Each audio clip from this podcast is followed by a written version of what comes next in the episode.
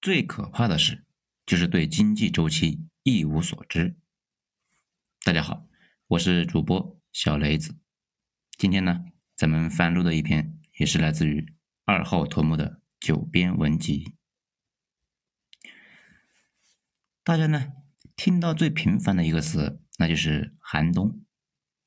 全世界都在叫苦连天，那又是裁员又是闹腾的，在一些国家呀。又引发了别的问题，而且呢，有小伙伴还比较纠结，什么时候才是创业进取的好时机呢？什么时候那又是该待在家里边静观其变？其实啊，一句话那就说明白了：凡事最好在周期启动的时候做。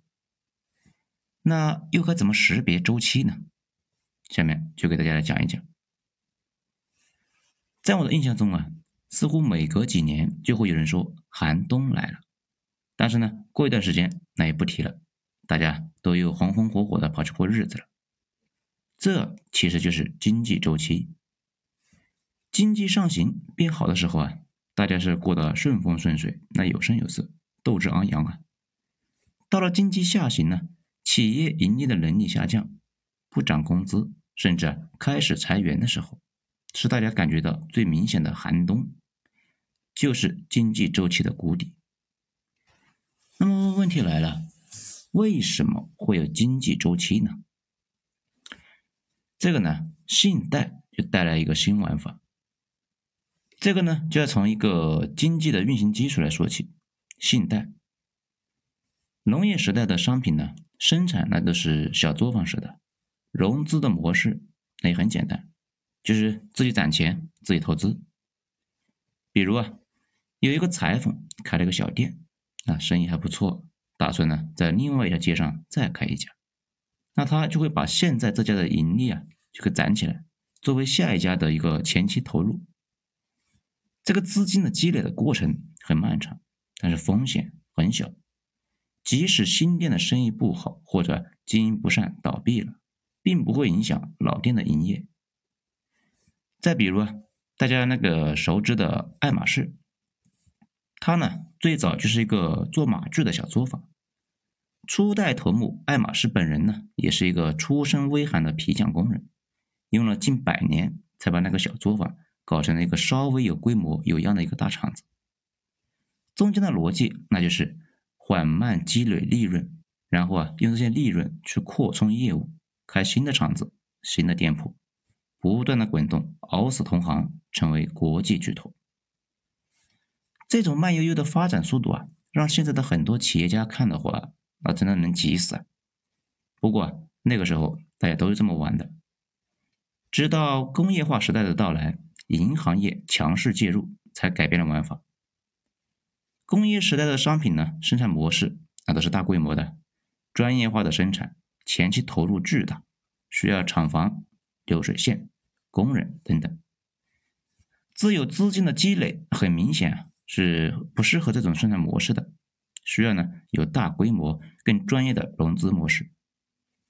银行资本市场就是为了适应这种大规模的融资啊需求而出现的。这有了银行资本市场，就意味着可以借钱了，这也就是信贷。企业呢可以向别人借钱啊，比如发行股票、债券等等等等，就从市场里面筹集资金。然后投入生产。个人呢，也可以向未来的自己借钱，以时间换空间。就比如买房贷款。再比如啊，大家熟知的德意志工业，就是呢银行贷款催收的，这几乎一夜之间那就出现了。在普法战争之前，德国啊，就是那个时候还没有现代德国，只是一堆的小国家而已。他呢也是工业底子薄弱，但是等到普法战争结束的时候，抢到了煤炭和钢铁的矿产之后啊，就狂上产能，从银行贷款修铁路啊、盖工厂、发展重工业，而且开始大规模投资新科技，就很快就成了欧洲强权国家。美国那也一样，美国建国没多久就疯狂的上产能搞基建，哪来的钱呢？基本呢都是到英国融的，也就是去英国的国内发行债券。那个时候的英国跟现在是不一样的，是世界资本之都，大家呢需要钱都得去找英国人。这大清还那个战争赔款，也得去找英国人贷款。美国人借钱修铁路、修运河，那是热火朝天呢。如果没有银行筹集资本，德国和美国基本呢不大可能发展得起来。再用马克思的话说呢，如果攒够钱才修铁路，那铁路啊永远也修不起来。现在的产业模式，那就是先借钱再建设，赚钱之后还款，就相当于啊把未来的钱搬到现在来用，或者说呢把大洋彼岸的英国闲置资金搬到美国来用，这也是金融最大的功能，可以跨时间、跨空间来配置资源。那这样做啊，也有个大问题。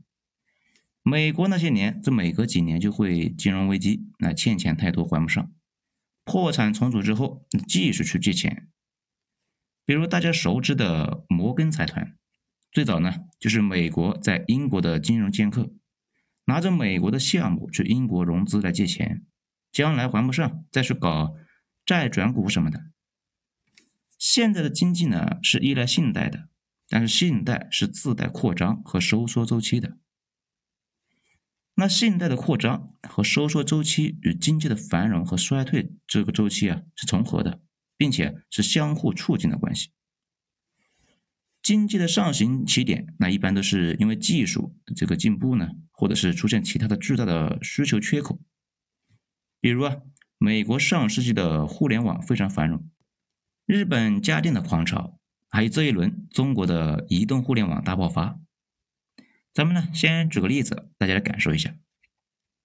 一八四七年，英国发生了一次金融危机，这连大英帝国的央行英格兰银行那差点都倒闭了。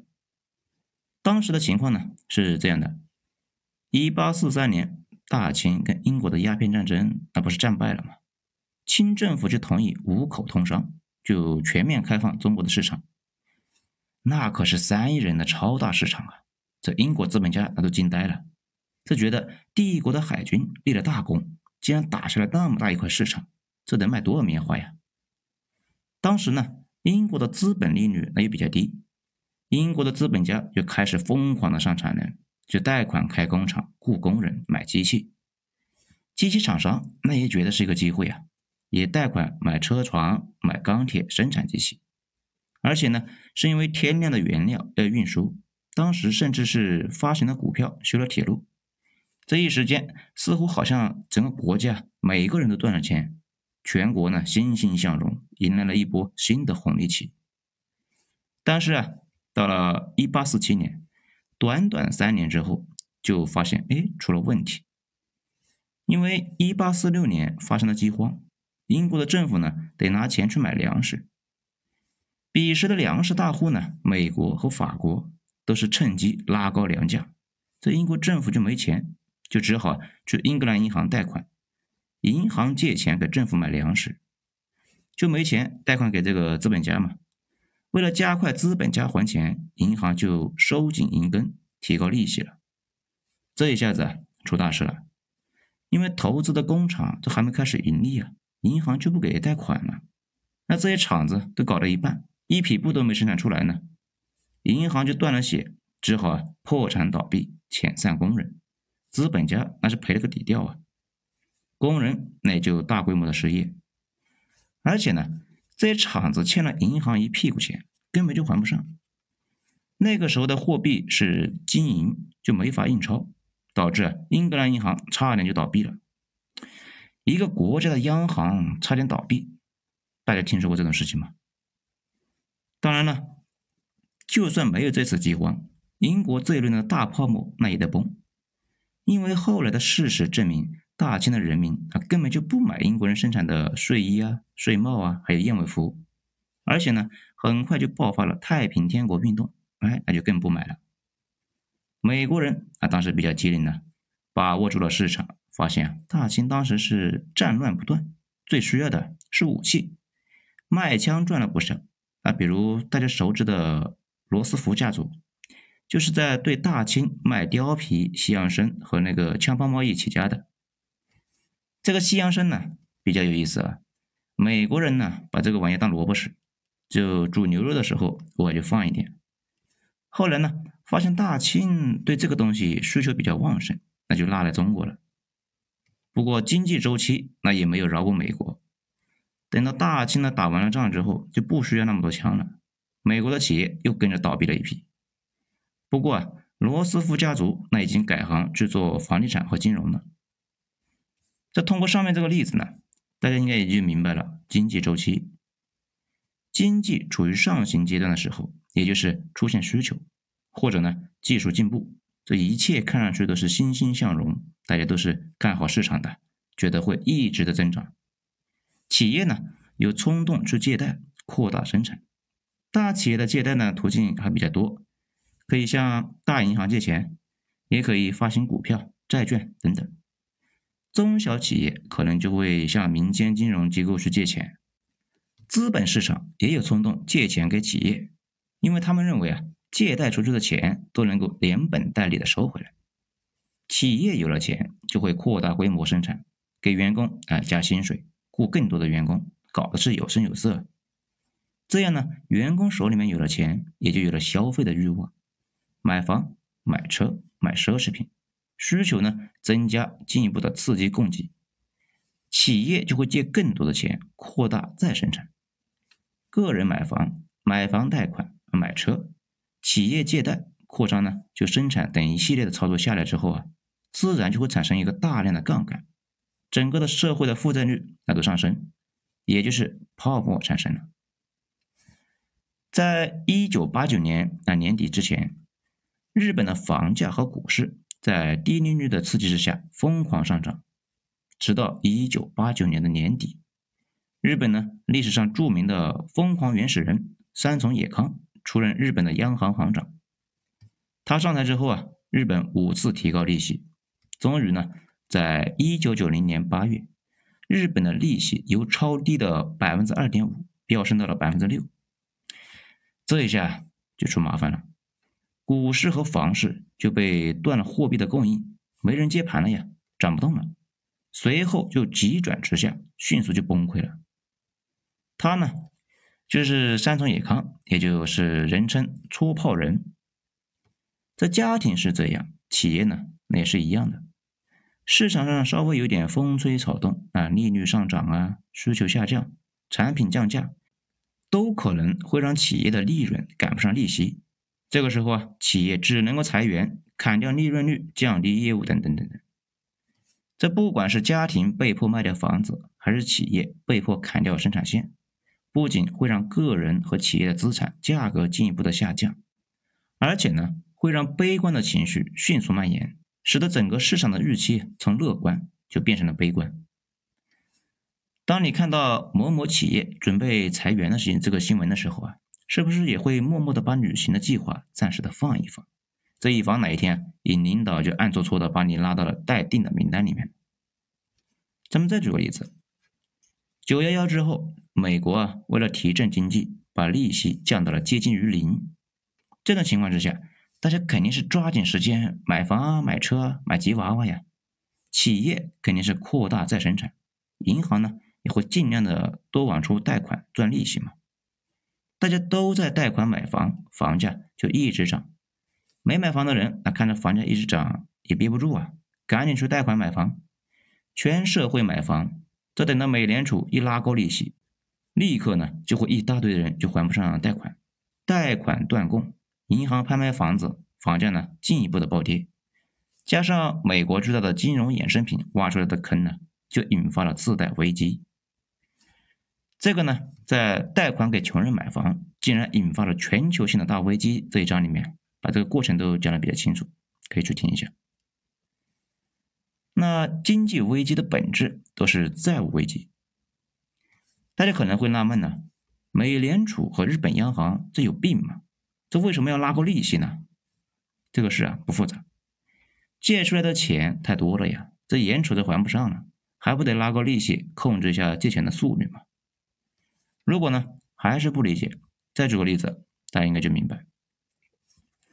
你呢是你们村的一个土财主，平时给大家放贷为生。这有段时间呢，大家说贷款要去养猪，你也觉得这个事能成，就不断的贷款给大家。这慢慢的有一天你就开始担心，哎呀，这大家贷款太多，万一还不上怎么办呢？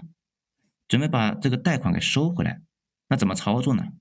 很简单，你就说利息变高了。原来呢，大家借你家的钱，每个月的利息一万块，这一夜之间就变成了十万块，这大家可不就着急的把钱给还回来了吗？这加息之后的经济体里面的现金就会急剧减少，很多啊在投资的或者是要投资的项目，那只能砍掉，一些初创公司可能就要倒闭了，员工下岗了，可能呢会为了省钱不去宠物店啊给自家的狗子理发，自己呢拿个剪刀在那里瞎折腾。这反正狗子也不会介意，对吧？这可能时间长了，宠物店可能也要裁掉一两个给宠物理发的工人。这店长啊觉得，哎，反正人少了嘛，不如自己亲自上。到这里呢，大家应该就看出来了，加息之后，所有的行业都在收缩，同理呢，就可推导出到其他的行业，这是一片肃杀呀。说到这里啊，大家就应该明白。川普为什么那么厌恶美联储加息了吧？加息会导致经济进入下行周期。当然了，美联储不仅加息，还缩表。那什么是缩表呢？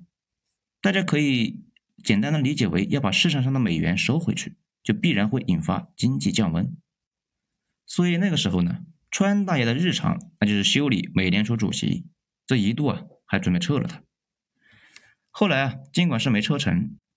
但是呢，经常性的被川普进行人身攻击和公开侮辱，就说鲍威尔和美联储再次失败，没胆、没常识、没远见，这是一个糟糕的沟通者。